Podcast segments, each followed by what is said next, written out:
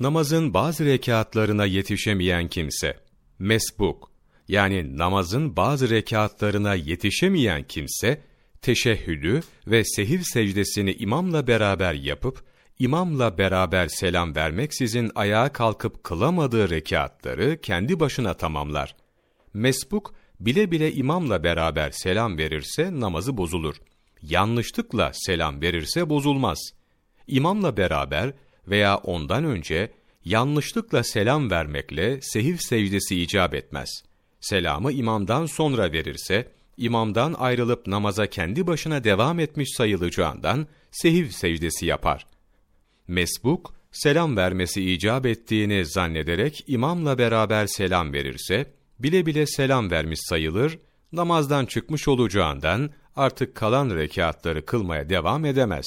Namazı yeniden kılar. Mesbuk, imamın selamından sonra kalkıp, kalan rekatları kılarken sehiv secdesi icap eden bir şey yaparsa, sehiv secdesi yapması gerekir. Dört rekatlı bir namazın son iki rekatına yetişen kimse, imam selam verince kalkıp tek başına iki rekat kılar. Bu rekatın birinde kıraatı okumayı terk etse namazı bozulur.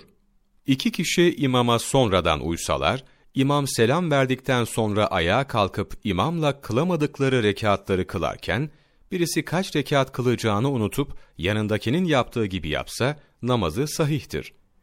Bir kimse yetişemediği rekatları kılmak için imam sağına selam verir vermez ayağa kalksa, o sırada imam da soluna selam vermeyip sehiv secdesi yapsa, ayağa kalkan kimse kıldığı rekatın secdesine gitmemişse, dönüp imama uyar ve onunla beraber sehiv secdesi yapar. Fakat dönmez ve namaza devam ederse, namazın sonunda kendisi secde etmesi icap eder. Mesbukun uyduğu imamın, isteyerek olmasa da kahkahayla sesli olarak gülmesi, abdestini de, namazını da bozar. İbni Abidin Zade Muhammed Alaaddin, üç boyutuyla İslam ilmi hali. Sayfa 213, 314. 29 Ekim Mevlana takvimi.